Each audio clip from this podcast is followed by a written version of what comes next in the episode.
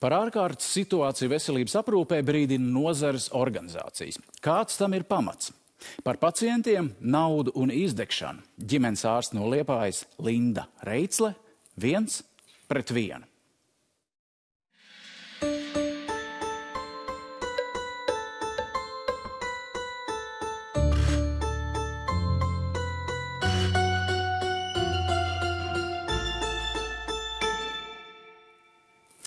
Sveicināti! Labvakar! Um, caur naktas saimnes deputāti sprieda, lēma, balsoja par valsts budžetu. Rezultātā veselības budžets ir mazākais pret iekšzemes koproduktu, kāds ir bijis pēdējos gados. Jūs uh, Twitter kontā sev sauc, saucat par dusmīgo doktoru no Liepājas. Kādas bija pirmās emocijas pēc budžeta pieņemšanas?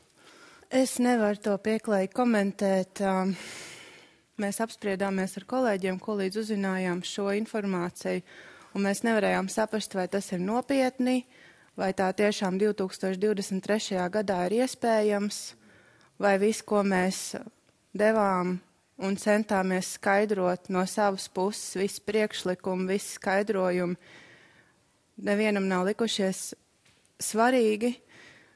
Un jā, ļoti, ļoti liels, um, bēdīgs izmisums mums ir par šo budžetu.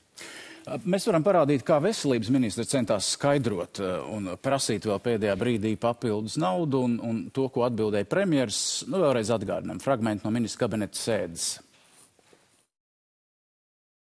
Es, protams, šeit neredzu tādu uh, daudz lielāku konkrētību, jo nu, man ir konkrēti onkoloģijā medikamenti ir 47 miljoni, kas šobrīd nav uh, nosakti. Uh, vai, vai bērnu zobārstniecība 8 miljoni, kas arī nav atrasts šajā budžetā vai ģimenes ārstu stiprināšanu. Es atvainojos, man šeit ir, ir mani to, jāpārtrauc. Un tas to... iemesls, kāpēc jāpārtrauc, kad man katrs ministrs privāti mm. sēž pie manis kabinetā un saka to pašu, bet es uzstādu to lietu ļoti melnu uz baltu. Ja mēs gribam kopā strādāt, tad mums ir visiem jāpieņem vieni noteikumi. Neviens nevar uzstāt savas vajadzības pāri vispārējās valsts kopīgām vajadzībām. Tas ir punkts pirmais. Punkts otrais ir, nevienā jomā mēs nevaram vairs valstī atļaut papildus naudu, ja nenāk reformas. Un ja kāds ministrs nav gatavs veikt reformas, tad es aicinu pēc šīs sēdes paziņot man, atbrīvot vietu, atradīsim kādu, kurš ir. Nauda bez reformām manā vadībā neies vairs cauri. Es neesmu mieru mūsu nodokļu maksātājiem teikt, ka viss, ko mēs kā politiķi spējam darīt, ir īdēt, es atvainojos, īdēt pēc papildus naudām. Nu, lūk, nekāda īdēšana, vispirms reformas. Tāds piedāvājums. Man būtu piedāvājums premjerkungam, runājot par reformām. Es domāju, ka ir laiks premjerkungam mazliet reformēt savu veselību pratību un saprast, kas ir veselības aprūpe un kas ir veselības aprūpē nepieciešams, pirms kaut ko pārmest, un tas viss, ko viņš pateica, cērtās katram mediķim. Un ne jau tāpēc, ka mums būs no tā kaut kas sliktāk, sliktāk būs mūsu pacientam. Un visa centrā ir pacients galu galā.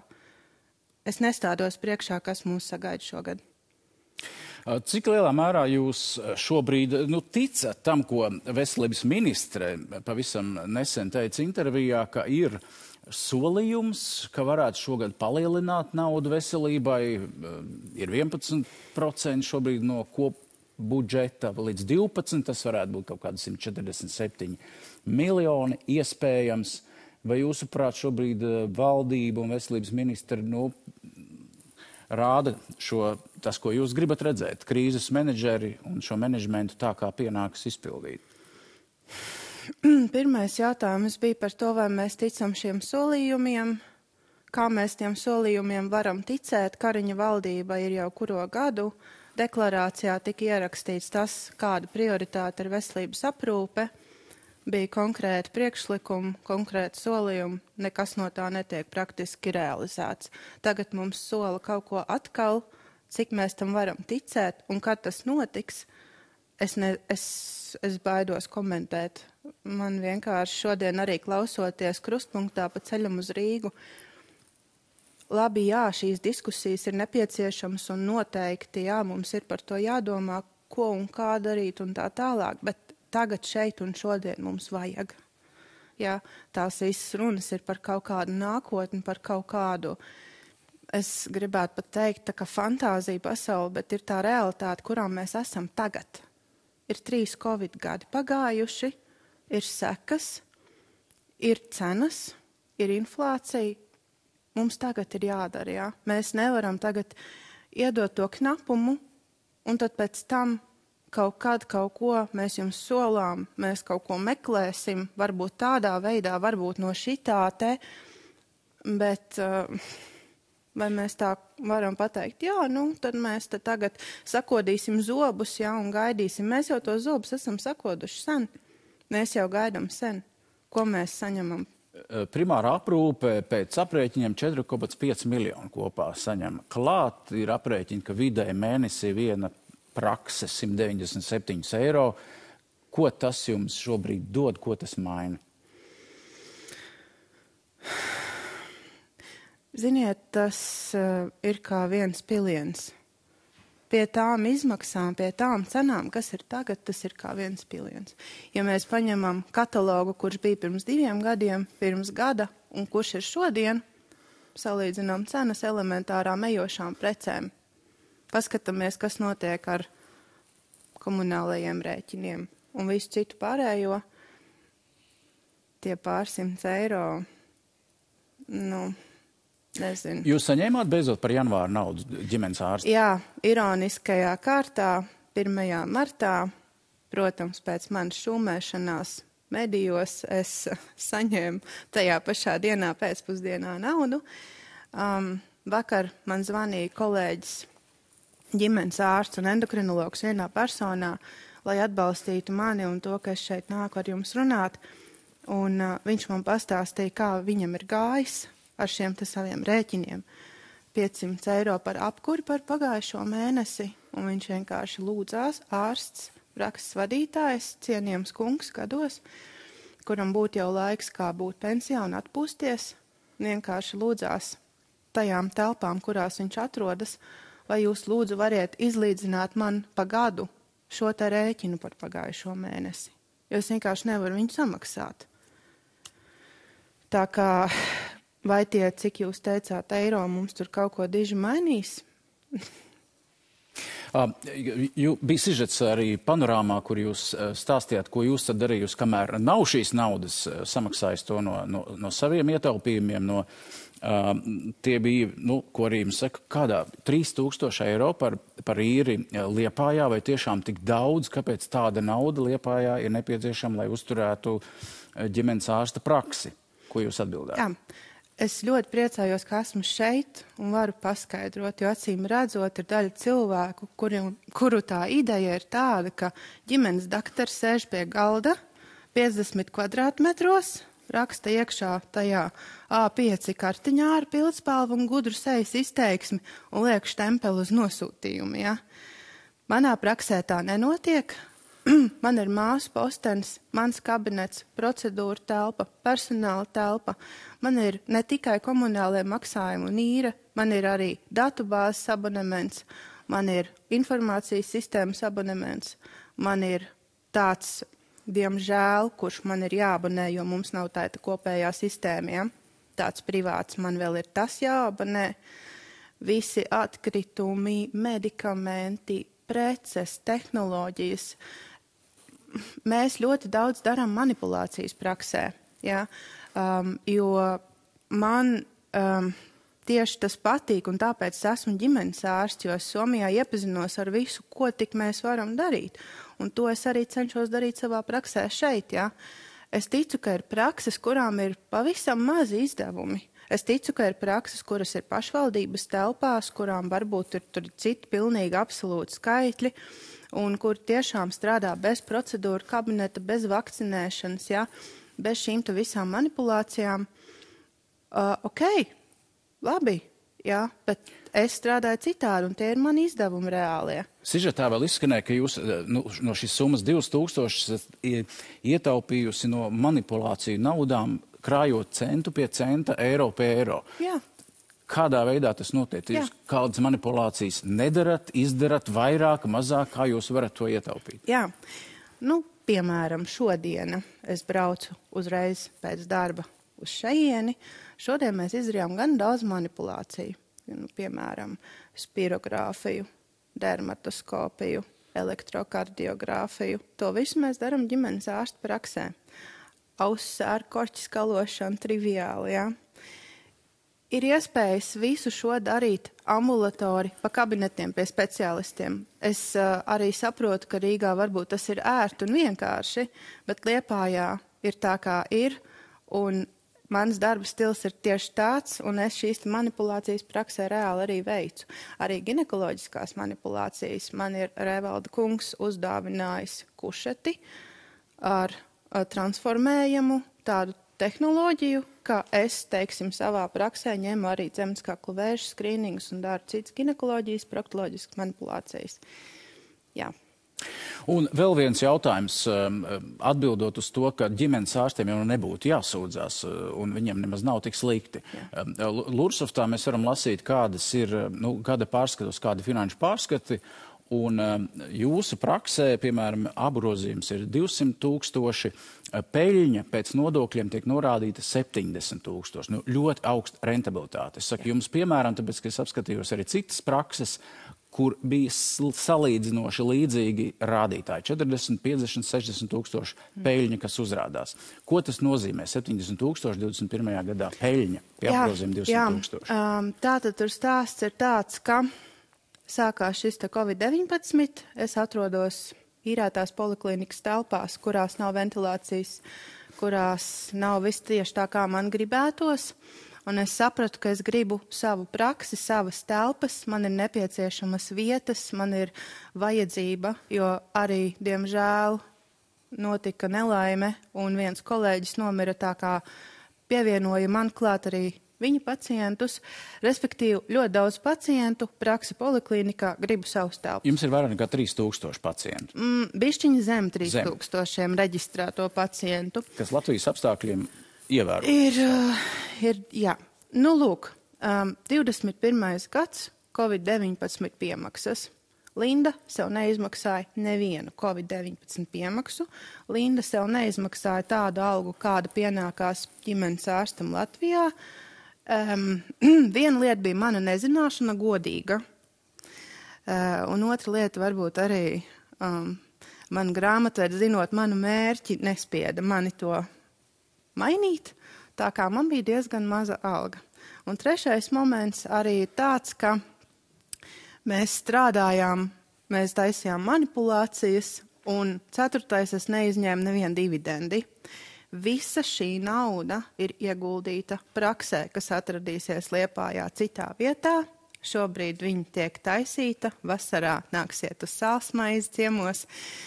Um, tas ir mans uh, ļoti tāds sāpīgs moments, ka cilvēki nesaprot to, ka es visu dodu viņiem. Es nenopirku sev džipu, jā, kā varbūt man gribētos, vai Teslu, kā es tur uh, smējos, bet tā visa nauda aiziet tikai kā investīcija. Un tad, protams, saņemot visu šīs negācijas par to, ko mēs čīkstam, man uh, mazliet tā duša apskrienas. Bet tad es aizēju uz darbu, un man pacienti novērtē manu darbu, un es priecājos, ka mēs būsim jaunās foršās telpās atbilstoši visām veselības inspekcijas prasībām, un viss būs forši. Par ko ģimenes ārsti visā Latvijā ir uztraukušies par trešo darbinieku um, doktorātos, kas bija Covid laikā, tagad tas ir noņemts. Uh, jūs to risināt tādā veidā, ka algosiet par savu naudu? Uh, tā ir ārkārtīgi, tā ir vienkārši ārkārtīgi dramatiska, nereāla situācija, ka principā mana prakse ir divas prakses, kurās būtu jābūt diviem ārstiem un četrām medicīnas māsām. Rezultātā ir viena linda un divas vienkārši kolosālas, bet divas māsas. Ja. Um, kad bija tas trešais darbinieks, un tagad viņa pēkšņi nav. Janvārs bija pēdējais mēnesis. Nu, mēs kā mākam, tā skrienam. Un mums bija darba sapulcs, kurā es teicu, nu, šobrīd ir tā, ka mēs kā Alisē brīnumzemē skrienam no visa spēka, lai paliktu uz vietas.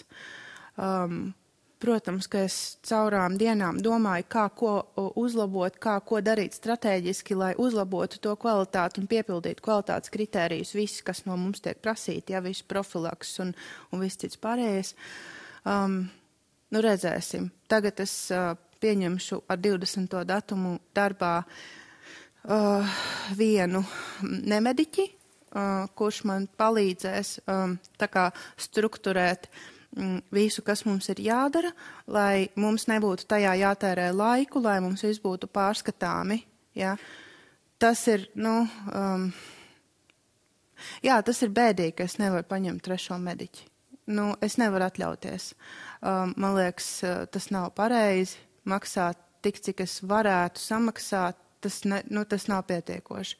Tāpēc man būs par minimālo algu tajā, kas ir it kā mm. kapitācijā iekšā, kā mums NVD apgalvoja, tad, tad par to es algošu to nemediķi. Ko tas nozīmēs visā Latvijā? Kāds varbūt varēs atļauties, kāds nevarēs, naudas tam nav. Covid laikā bija šis cilvēks, ko tas nozīmēs kvalitātei, ko tas nozīmēs tam, ka pacients vai tas viņš saņems to profilaksi, to brīdinājumu un, un to pakalpojumu kvalitāti vai nesaņems? Redziet, kā ir, ir jau tās mazās prakses, ir jau prakses, kurās, teiksim, tiešām uh, ir, ir iespēja apzināt šos te pacientus, uzraudzīt viņus visus perfekti, bet lielākā daļa tomēr ir lielas prakses ar, ar lielu noslodzi, it sevišķi ārpus lielām pilsētām. Un uh, prakses paliek tikai lielākas, jo kolēģi pensionējas, un arī pie šiem te jaunajiem budžeta apstākļiem ļoti liela daļa, pārāk liela, satraucoša daļa ģimenes ārstu grasās doties pensijā un dodas pensijā. Jā, un, Šogad tieši. Jā, un tiem pacientiem kaut kur ir jāpaliek. Nu, skaidrs, ka viņi nāk pie mums. Un kā mēs ar savu mīksto sirdi nepaņemsim tos cilvēkus savā praksē, vai ne? Uh, Nu, kāda tur kvalitāte? Nu, mēs, es saku, mēs skrienam, cik mēs ātri varam, lai mēs paliekam uz vietas. Labi, es paņemšu to trešo darbinieku, finansēšu viņu no tā savas kapitācijas, tāpat kā es finansēju no savas kapitācijas pilnīgi visu pārējo, ja? un tā man alga paliek kaut kur tur. Labi, ka man ir foršs vīrs, kuram ir foršs darbs, ja? Tā kā man te daži pārmet, kā es varu atļauties to darbu saukt par hobiju. Bet kas tad tas cits sanāk? Man tā vīrs saka, ļoti dārgs hobijs tev, Lina, klausies, paliek vien trakāk un trakāk. Bet, uh... Pēc Covid laika, uh, un šo, šobrīd arī īpaši tiek uzsvērts, ka ne, nav iedota visa nauda īpaši tādām um, slimībām kā onkoloģiskās saslimšanas, kas ir bieži ielaistas Covid dēļ, to arī jūs esat teikusi. Jā. Vai jūs šobrīd nu, paredzat bēdīgas ziņas, teiksim, nu, nu, daudzās mājās, tieši kaut vai tikai tāpēc, ka kaut kas ir ielaists. Es neparādzu. Jau... Man ir. Man ir šīs bēdīgās ziņas. Mana diena šodien sākās ar katastrofālām ziņām par pacienti, kurai, anamnē, nu, kurai vēsturē ir bijis vēzis, un tagad ir aizdomas, ka kaut kas ir atrasts aknās. Mums šai pacientei ir nepieciešams nekavējoties iedarbināt koridori, veikt visus izmeklējumus, kas nepieciešams speciālistu konsultācijas, magnētiskā rezonance. Es nekomentēšu, cik ilgi ir jāgaida magnētiskā rezonanses koridoru pacientiem. Es domāju, pakomentējiet. Zaļais koridors, tas ir solīts, tas strādājot, tas darbojoties. Kāds šobrīd būs tālākais? Ir visādi gājis ar šo te koridori. Jā, uz papīra viss strādā nevainojami, realitātē ir cita aina. Dusmīgā daktere ir jau arī sašūmējusies par šo tēmu. Mums ir bijuši gadījumi, kur mēs zvanamies pa tiem koridora um, kabinetiem, un nekur mums nav tajā attiecīgajā laika nogrieznī pieejama, piemēram, kolonoskopija. Atkāp no tēmas. Tā nav manu kolēģu vaina, Absolūti nē. Viņi strādā uz 200%. Jā. Tā atkal ir finansēšana, tās atkal ir kvotas, tas atkal ir viss šis sektors. Jā. Es par to ārkārtīgi mm, biju izmisumā, jo man katrs pacients, kuram ir tēma par koridoru, ir kā liels sarkans karoks, un mēs praksē cenšamies izdarīt visu, un tajā brīdī, kad tu sities pret sienu, tev tās dusmas ir iekšā tādas, ka, ka es nemāku viņus novaldīt, un man tas izsparās ārā, un, un pēc tam ir tikai. Pēc tam ir tikai sekas. Nu, katrā ziņā, protams, ka mēs darām visu, lai mūsu pacienti tiek pie tiem izmeklējumiem, bet šis rīts bija dramatisks, jo, jā, atkal pacients, kurš Covid laikā netika laicīgi uz tiem saviem izmeklējumiem, kur viņam būtu bijis jāiet tajā, nu, viņiem ir tāda savu, kā teikt, režīma tāda uzskaita, ja, kurā viņiem ar noteiktu regularitāti ir jāveic pārbaudas. Tā ir arī paša cilvēka veselība pratība. Protams, ka viņi tiek motivēti, bet viņiem ir bail. Covid laikā ļoti daudziem bija bail vispār kaut kur iet un kaut ko darīt, sevišķi onkoloģiskajiem pacientiem. Uh, Nu jā, un tagad mums tās sekas viss vienā tādā čupā ir. Tad tas, ko saka jūsu nozares kolēģi par ārkārtas situāciju daudzās jomās vai slimnīcās, kas varētu būt gada vidū, ja šāds finansējums saglabājas, tas ir reāli. Jā, reāli. Mēs esam uz diždimbas sliekšņa. Mēs reāli esam tieši precīzi uz sliekšņa. Tas ir tas, par ko es visu laiku cepos. Ne jau par to, ka man te kaut kāds, es nezinu, nesanāk, nezinu, kā spulkstenis vai es nezinu, dators vai vēl kaut kas. Runa ir par to, ka manam pacientam ir jāgaida pusotru gadu ultrasonogrāfija, pusotru gadu reumatologu konsultācija. Vajag tagad. Viņš neatbilst kritērijiem zaļiem koridorim, viņš neatbilst kritērijiem, lai es viņu triektu uz NMP nodaļu, kurā tāpatās būs rekomendācijas ambulatori veikt šos izmeklējumus. Tā kā ir ļoti slikti. Cilvēkiem vajag to skaidrot, un es gribu arī izmantot izdevību un skaidrot, ka tie ārsti, kas veic maksas pakalpojumus un kas veic valsts dotētos pakalpojumus, ne pie kā nav vainīgi viņiem ir tik valsts dotācijas, tik kvotas, cik ir tajā dienā, un pārējo laiku viņi izmanto, lai veiktu manipulācijas vai konsultācijas par maksu. Tas ir tas, kas cilvēkiem jāsaprot. Nevis, kad uh, ko tie ārsti tur čīkst, viņiem taču tik daudz naudas, konsultācija maksā 75 eiro, uh, nu viņš taču visu to naudu ieliek savā kabatā vai ne? Ne jau tos 20%, bet visu, ko viņi iedomājās. Tas ir tas, manuprāt, kas ir jāsaprot, ja ka mums nav kvotu, mums nav pietiekoši finansējumu. Pārmet ne, ne tikai čīkstēšana, pārmet arī ģimenes ārstiem dažreiz neinteresētību. Um, vienvirziena kustība. Ja kāds pacients aiziet, viņš aiziet, ja neaiziet, par viņu neviens nelieks, nezinis. Tā arī ir problēma. Tā ir ļoti liela problēma. Un uh, es arī varētu saprast, kāpēc. Jo mums praktiski nav iespējas aiziet atvaļinājumā. Man ļoti patika, kā kolēģis uh, dr. Zalps šodien stāstīja. Mēs esam tādā kā ver, vergturībā, tā kā paverdzināti. Mēs nevaram aiziet, nu, teiksim, atvaļinājumā. Viņam praksa ir desmit gadus, viņš atvaļinājumā nav bijis. Man ārkārtīgi paveicās pagājuši gadu pašai, ka mums tika piešķirts finansējums, lai mēs varētu aiziet atvaļinājumā. Un es reāli aizgāju atvaļinājumā novembrī. Un uh, tam, tam doktoram, kurš man aizvietoja, bija piešķirts finansējums par to, ka mani aizvieto. Tas bija pagājušajā gadā. Jā. Šogad? Ne. Nav. Parunāsim vēl par, par, par to, kā darbojas primārā aprūpe un kādas problēmas, vai, vai ko jūs paši, paši uzskatāt par problēmām um, jaunie ģimenes ārsti. Uh, bet, kā jau teicu, jūs esat nesen pavisam arī piesakot panorāmā atzīt par gada jauno ģimenes ārstu. Uh, Eh, sākāt pavisam nesen savu praksi, un kādā intervijā, kad jūs vēl bijāt rezidentūrā, eh, tad esat saņēmusi šādu teikumu pēc tam, kad runājat par problēmām, kādas ir rezidentūra, kādi ir noteikumi par to, ka jāatmaksā nauda, par to, ka tiek noteikta konkrēta darba vieta. Jūs saņēmāt uh, universitātē tādu teikumu, Linda, tagad jums uz pieres ir zīmoks, un principā jūsu nākotne Latvijas medicīnā ir beigusies. Tiešā tekstā. Tā Jā. jūs sakat, tāds ir citāts. Jā. Par ko tā? Vai tas bija universitātē pašā, pašā noslēgumā, ka stājās spēkā šie atstrādes noteikumi, ka respektīvi ārstam pēc rezidentūras beigšanas ir obligāti jāatstrādā valsts iestādē trīs gadi. Un tad nu, viņš tiek tur novirzīts, kur nu viņam ir jābūt. Un Jūs par domāju, to protestējāt? Nu, jā, un publiku. tad mēs ar kursa biedriem bijām tie, kas gāja un runāja, ka, nu, nē, nu, kas tas vispār ir un kā tā var un ko. Un tad, un tad mūs uzaicināja pie vadības, un mēs tā smuki arī sēdējām, parunājāmies, jā, ko jūs te tagad dariet, Linda? Jūs taču varējāt atnākt pie manis. Nu, mēs taču būtu visu atrisinājuši. Un kas tagad ir? Kur jūs tagad ejiet? Kur runājiet? Kāpēc tā dariet? Nu, viss, jums ir zīmoks uz pieres. Es nezinu, nu, Latvijā jums ir viss cauri. Man tur sēž blakām tagad jau liela speciālisti, liela doktori, viss pilnīgi tā, ka, nu, sarāvušies čokurā, ka viņi būs nākamie.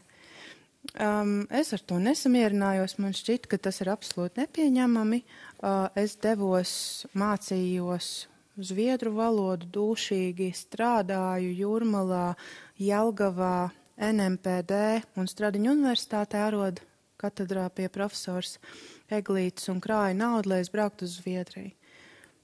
Krāšana beidzās ar to, ka es izdegu, un uh, man kursabiedrene bija Somijā. Un viņa saka, Linda, nu pagaidi, nu atbrauc uz šejienu, mums ir otrā valoda, zviedru valoda. Nu, varbūt atbrauc tā kā uz, uz, uz, uz Somiju un piekrastē tieši smuku, un es tā arī izdarīju.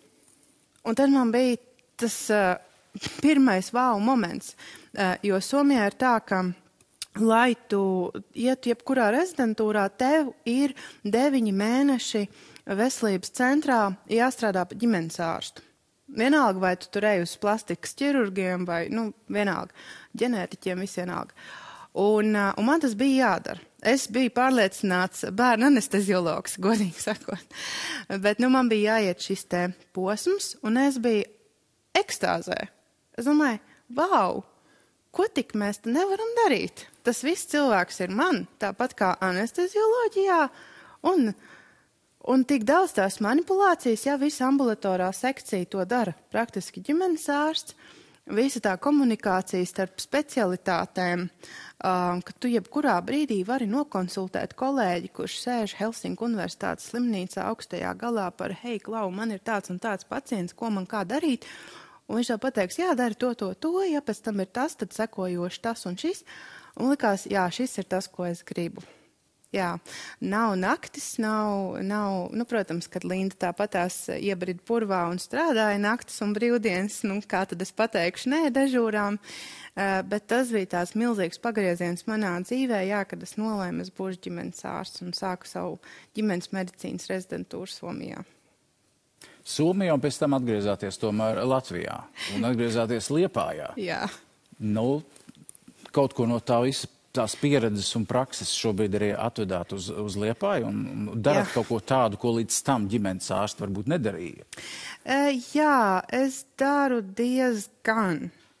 Um, nezinu, kuram vēl ģimenes ārstam Latvijā ir kājas īkšķa brahiālā indeksa mašīna un vēl visādas interesantas lietas. Jā, es cenšos darīt daudz.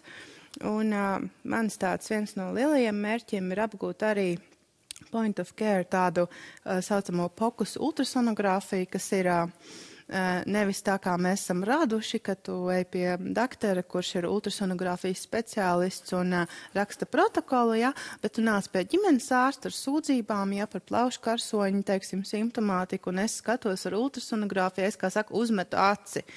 Tas ir mans sapnis, bet man bija jāizšķirās par to, vai es gribu pirmkārt praksi, savas telpas, vai es gribu aparātu. Jo, ja remonts maksā 160 tūkstoši, tad aparāts maksā arī apmēram tikpat. Un nu. tā būtu tāda, nu, nefinansēta dāvana.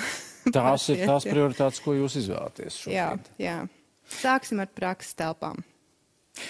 Jaunie ģimenes ārstes, jūs arī atsūtījāt, iztaisījāt aptauju starp ģimenes ārstiem, jauniem ģimenes ārstiem, kādas ir viņu problēmas šobrīd, vai ko viņi redz kā problēmu. Nu, pir, pirmais punkts ir izdegšana, nepietiekams ģimenes ārstu skaits valstī, ģimenes ārstu pensionēšanās.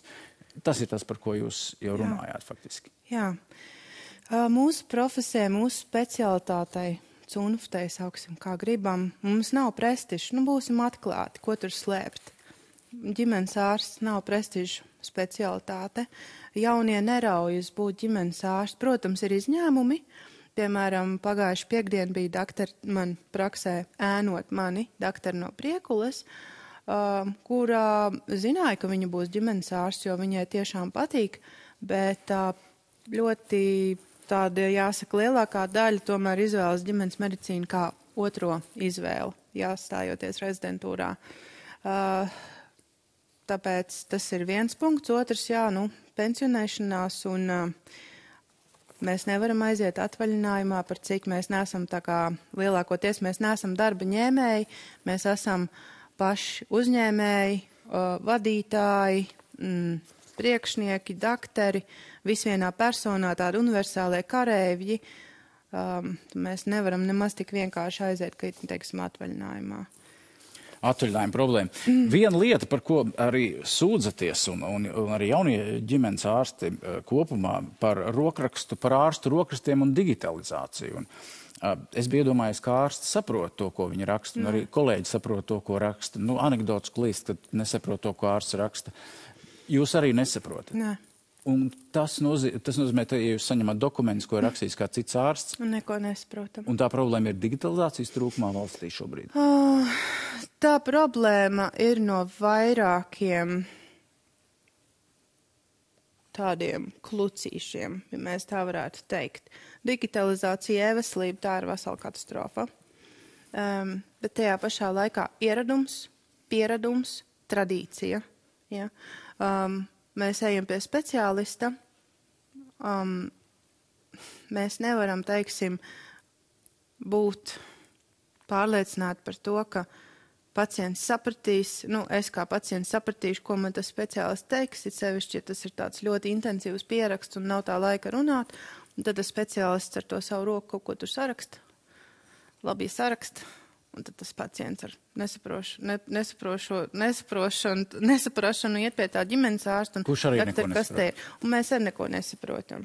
Un tas nav pārmetums kolēģiem. Man ir bijušas tiešām negatīvas pieredzes ar to, ka es atkal paužu savus emocijas par šo problēmu ar domu, ka cieši pacients, ka centrā ir pacients. Nevis ar domu, ai, rekā doktors Bēziņš šitā raksta, jā, nu kāds viņš ir, nē, nē, tā nē. Nu, nē, nu tā ir sistēmas problēma, tā nav doktora Bēziņa konkrētā problēma. Tas ir tas, ka netiek nodrošināt šie ārsti savās pieņemšanās ar aparatūru ar drošu aparatūru, drošu programmatūru, ja, jo mums ir jāievēro viss šīs GDPR prasības arī. Nu, nevar vienkārši rakstīt Wordā un drukāt ārā. Tā nedrīkst arī darīt. Uh, Tā kā. Bet ārsti netiek nodrošināti, viņiem pašiem būtu jārūpējas. Uh, nu, redz, ģimenes ārstam pašam. Jā. Ja nav darba ņēmējs poliklinikā, bet speciālisti liela daļa ir darba ņēmēji. Jūs minējāt arī e-veselību kā katastrofu, Jā. ko mēs zinām, mēs gadiem būvējam valstī, uzlabojam, katrs ministrs nāk un, un, un, un taisa revīziju vai auditu, kas tur ir jātaisa klāt, kas nav jātaisa klāt, kas šobrīd notiek ar e-veselību? Strādā e-veselība? Varat tupot? ar mainīgām sekmēm. ar mainīgām sekmēm strādā. Nu, nekas pa šiem trim gadiem labāks tur palicis nav, kopš es te esmu. Un, uh, Ko mēs tur darām no, no mūsu prakses puses? Mēs uh, izmantojam e-veselību, lai redzētu, uh, vai pacientam ir rakstīts elektroniskas receptes ārpus mūsu prakses. Uh, un vai, ja nepieciešams atvērt darba nespējas lapu, tad to mēs ejam arī pa tiešo e-veselībā, jo tā vietējās informācijas sistēma, ko mēs abonējam, šad un tad arī var nobrukt tieši tajā darba nespējas lapu jautājumā. Tā kā jā, mēs izmantojam darba nespējas lapas e-veselībā. Tas ir tas, ko var izmantot, jo tas eh, strādā. Birokrātijas, birokrātijas gūzma, bezjēdzīgas mm. izziņas, arī tas, tas, ko raksta šobrīd jaunie ģimenes ārsti. Kas ir tas, ko var novērst un ko nevar, jūs varētu nedarīt? Um, neviena cunfte nepārzina 60 normatīvos aktus. Ģimenes ārstiem ir jāpārzina 60 normatīvi akti. 60. Es viņus visus nezinu no galvas. Man ir jātērē laiks, lai es līstu internetā meklēt un skatīties. Jā. Piemēram, pagājušajā nedēļā man atnāk viena bērniņa mama ar visu bērniņu un ar papīriem no komisijas, kas ir lēmusi, veicot analīzi, veicot tādu kā koncīliju, ka šim bērnam ir vēl viens gads pirmskolas iestādē. Ģimenes ārsta izziņa. Nu kāda ģimenes ārsta izziņa mīļo stundiņu? Es uzrakstīju tā arī, ka, nu, šai te meitiņai ir šie te dokumenti klāt manai izziņai. Nu, lūdzu, ļaujiet šim bērnam to gadu iet vēlreiz. Nevienu izziņu Somijā nerakstīju. Nevienu izziņu, nevienu. Par to, ka bērnam bija slimība, viņš nebija skolā, vai bērnu dārzā, vai sporta stundā, vai ka viņam ir jāiet vēlreiz vienas gads dārziņā. Nekad. Nevienu. Somija tur neprasa. Un ne mums, mums katru dienu, mums vienkārši nonstopā. Somijas veselības aprūpas sistēma, nu, Tur droši vien ir vairāk naudas, bet tā arī tiek um, atzīta pasaulē kā struktūrēta un viena no labāk pārvaldītākajām sistēmām, kas, kas, kas arī droši vien dod rezultātu. Kas vēl, jūsuprāt, būtu, kam būtu jāpievērš uzmanība, runājot par primāro veselības aprūpi, salīdzinot ar Somiju? Visam. Es arī gribētu pievērst uzmanību tam, kā Somija pērk informācijas sistēmu no citām valstīm. Man tieši tad, kad es biju pēdējo reizi Somijā, bija liels pārmaiņas Helsinku universitātes slimnīcu tīklā. Viņi nopirka no Amerikas Savienotajām valstīm to sistēmu EPIC, Somijā saucas Apoti, vietējās informācijas sistēma, nevis gudroja savu riteni. Nevis tur es nezinu, ko tur atkal reformē, pārformē, vēl kaut ko, vēl kaut ko. Vienkārši nopirka labu, gatavu. Protams, viņiem ir savas tur arī, uh, kā teikt, problēmas un visādas tur lietas, un, un katrā vietā jau ir savas utis, bet tā uh, princips, ko mēs ar savu iedzīvotāju skaitu un ar savu budžetu daram, ja? un tāda Somija vienkārši domā līdzi Kāpēc mēs nevaram atvērt acis un paskatīties, kas notiek Igaunijā, kas notiek Somijā? Kāpēc mums ir jāsēž ar klapēm virsū un, un jāmēģina izgudrot jaunu riteni? Tas patērē resursus nenormālākos, ne tikai finansiālos, bet arī cilvēku resursus. Ja? Man nav skaidrs. Un arī, teiksim, ir lietas, ko var darīt bez naudas. Par nosūtījumiem runājot, ja? Nu labi, mums ir zaļais koridors, ok, tagad arī dzeltenais koridors, un pārējais ir viss vienā upā. Es jau no sākta gala saku, bet kā jūs strādājiet, kad jums visi vienā zupā? Tam ortopēdam ir jāredz gan tā uh, pacienti, kurai ir nepieciešama uh, protēze, ja, kas var gaidīt nu, mierīgi ilgāk par 30 darba dienām, teiksim, ja. Un tajā pat laikā viņam ir jāredz pacients, nu, kurš ir nokritis piekdienas vakarā, paslīdējis uz bruģa vecrīga, aizgājis mājās, nebrauc uz traumpunktu. Nu, tagad jau ir pagājuši kaut kādas 4-5 dienas, viņš pie manas ģimenes ārsta praksē saka, doktor, nu es nevaru nekādīgi. Es skatos, izmeklēju, domāju, nu tur varētu būt menisks, jā. A, ko tagad darīt? Tajā pašā nosūtījumu jūrā sēž gan viņš ar savu menisku, kuram vajag tagad. Nu, ne jau tā, ka uz uzņemšanu, bet nu, tā, ka nu, nu, nedēļu divu laikā, teiksim. Un tur sēž arī kundze, kura var gaidīt, kura var gaidīt divus mēnešus. Ja? Es saku, mums vajag pirmkārt pieķerties pie šīs nosūtījumu laiku mm, sadales, sortēšanas. Ja? Ģimenes Kas sāktos ģimenes ārsta? Praksē. Ģimenes ārsts ir viens piemērs. Kas varētu, teiksim, jā, inicēt? Jā, jā. Ir... Vai ne? Es nesaprotu, ātrāk kur, risināms jautājums. Kur paliek visi tie mūsu ieteikumi? Vienkārši mēs tikai kaut ko cenšamies skaidrot, un tas netiek ņemts vērā. Atgriežoties pie tā, ko jūs teicāt par rezidentūru un par jauniem eh, ārstiem, eh, toreiz eh, cīnījāties. Cik es saprotu, tad jaunie ārsti vismaz saka, ka kaut kas ir mainījies. Šie trīs gadi šobrīd, kas ir obligāti mums kaut kur jānostrādā, to var izdarīt vismaz piecu gadu laikā. Mm -hmm. Tā ir viena izmaiņa. Jā. Kaut, kaut kas vēl tiek ņemts vērā. Jā uzlabojumi ir, bet nepietiekami. Un tad ir tas, kas nāk, kas nāk um, par ko runā arī ārstu biedrības prezidents, par lielu procentu skaitu jaunu ārstu, kas ir gatavi braukt uz ārzemēm. Vai jūs prāt, vai jūsu jauno kolēģu vidū tādu ir daudz šobrīd? Nu, diemžēl. Um, un arī studenti par to domā un gatavojas. Uh, šonadēļ man darbā uh, blakām sēž jaunā doktora sastāvkursa studente. Uh, kura arī brauks uz Vāciju, un viņi jau par to ir pilnīgi pārliecināti. Viņa pabeigs šogad studijas un dosies uz Vāciju. Mm. Ko es viņai varu pateikt? It sevišķi šajā mirklī, ka tiek, tiek ķidāts viss tas, tas budžeta jautājums un, un tie apstākļi un tā realitāte, kurā mēs strādājam. Es īsti neesmu vēl izdomājusi, ko man viņai pateikt tādu, lai es pārliecinātu viņu, nu, ka jāpaliek, ka te forši ir, ka būs labi, jā. Um, viena lieta ir nauda, otra lieta ir tie apstākļi, jā. Uh, tas, ko atzina ļoti daudz jaunie kolēģi, ir par to, kādos apstākļos ir jāstrādā, kā, teiksim, tehnoloģiskais nodrošinājums, medikamentu nodrošinājums, jā, viss tā sistēma ir, ir viens liels mīnus. Ne tikai uh, atalgojums, jā, kas ir, uh, nu, Un māsīņu trūkums, kas ir katastrofāls. Katastrofāls, nu nereāli, vienkārši traki un vēl um, un atrast tādu labu māsu, ja, kas, teiksim, tiešām nav vienkārši sekretārs, bet reāli medicīnas māsa, nu labu veiksmi. Tā ir neiespējamā misija brīžiem. Jā. Tas ir naudas jautājums vislielākais šobrīd, jo jā.